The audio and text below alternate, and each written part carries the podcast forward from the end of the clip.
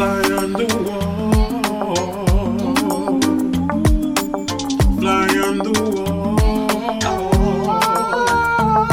Let's go and see the research students.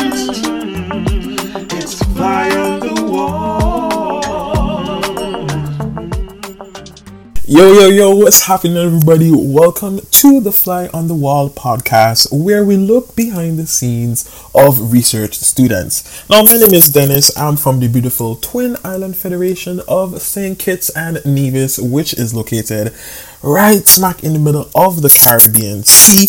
And I'm currently doing my PhD in air transport management at De Montfort University.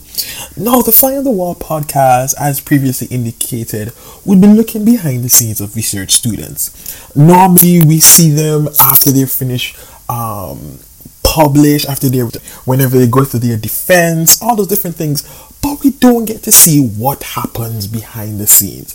What are their emotions? What goes to their mind on that first day uh, when they're doing data collection, when they're typing up an almost 80,000 word thesis? you know, so we get to know the researchers just a little bit um, better. So I'm going to tell you my story.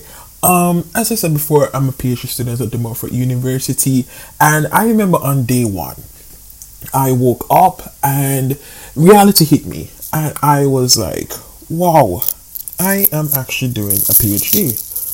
Wow, I am actually doing a PhD. I remember freaking out. I was like, do I really want to do this? Like, am I ready for this task? like, there was so many different emotions that was just running through my mind on that day. And I remember having a conversation with my supervisors, and they were telling me, like, um, what to do just you know relax your mind.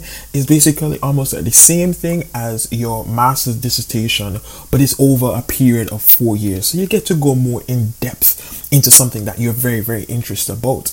I remember they they stress the importance of mental health. I think as phd students or as research students um, mental health is very very important. And the journey the phd journey is somewhat very lonely um, because you know you're basically doing the research your own self you're in your own um, type of field. Nobody is really doing the same project. Um, so yeah definitely mental health was something that was very very um, important and they stressed it a lot. Um, i think of my supervisors as heaven sent because they were my lecturers during my master's program, and so far they've made my entire journey somewhat of a, a, a very relaxed um, type of journey. Um, the day to day life of me, what do I do in my everyday life? Um, every day is not the same. Some days I would wake up and I would go straight into doing work. But then other days, I, I would just maybe like watch a movie or something before I actually go and sit down in front of a computer screen and read 101 different articles, read different books, and so forth. So far, I've read, I think, three books. three books from September to now. Yeah, about three books and probably over a hundred plus um, articles. Just trying to find my way into what exactly I want to do. Um, essentially, as a, a PhD student, you are the expert in your field you are the person that anybody would go to. For me, I'm doing air transport management. I'm looking at the aviation industry, creating a new type of aviation as opposed to sustainable aviation. So I should be the expert on sustainable aviation. I should be the expert on small island developing states because I'm looking at it from a small island developing state um, perspective. So I should be that expert. So you have to definitely read a lot around um, those different topics, and, it, and and and reading could lead you to one thing, to the other thing, to the other thing. And I remember when I was doing my initial read and whatnot, and I was getting so excited. I was like, "Oh my goodness, this is really good!"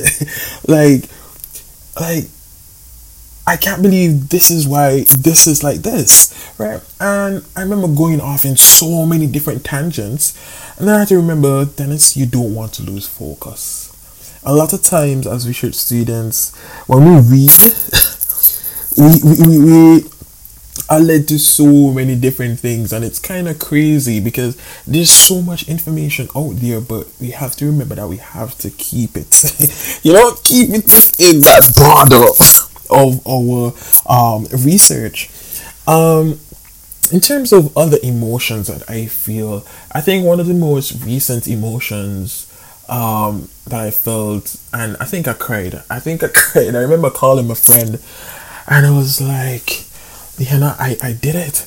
Like, I understand my theoretical underpinning. Like, I can do this. This is what my research is going to be based on. You know, when when you hit those different milestones, it's just wow. It, it's, it's a very good feeling because then you think about the type of impact that you would have on the world when your research is finished. And one of the things that I, I intend to do with my research is to ensure that the aviation industry is in a very safe space. We love to travel. We love to go on vacation. We love to visit our friends and family. But a lot of time we don't think about what happens behind the scenes um, in aviation. Is it destroying um, the planet? You know, what is it doing for the communities around the airports and stuff like that? So that is something that, that, that I can't wait to impact upon. You know, like changing the way in which we as travelers see aviation and ensure that we um, reach to our um, sustainable development goals in, in, in, a very good way to ensure that every single one of the different stakeholders in the aviation industry are um, are, are able to reach their goals. Honestly, doing my PhD was one of the best decisions I think I've ever made in my life. Um, because I get to expand my understanding for the aviation industry, and the most important thing, I get to make an impact on the world really and truly. So that's my little, you know, emotions and, and, and how I feel behind the Dennis that you see maybe on Twitter talking about his research, these kind of different things. These are the type of emotions um, that I go through. And you know, hopefully later on in the future, I'll tell you guys some more stories about different things that I go through in, in my research. And who knows, maybe we might have a few little guests on the podcast. So I just want to thank you guys so much for listening to the Fly on the Wall podcast, and I hope that you guys will be great. All the best in your research, all the best in making the world a better place. Peace out, guys.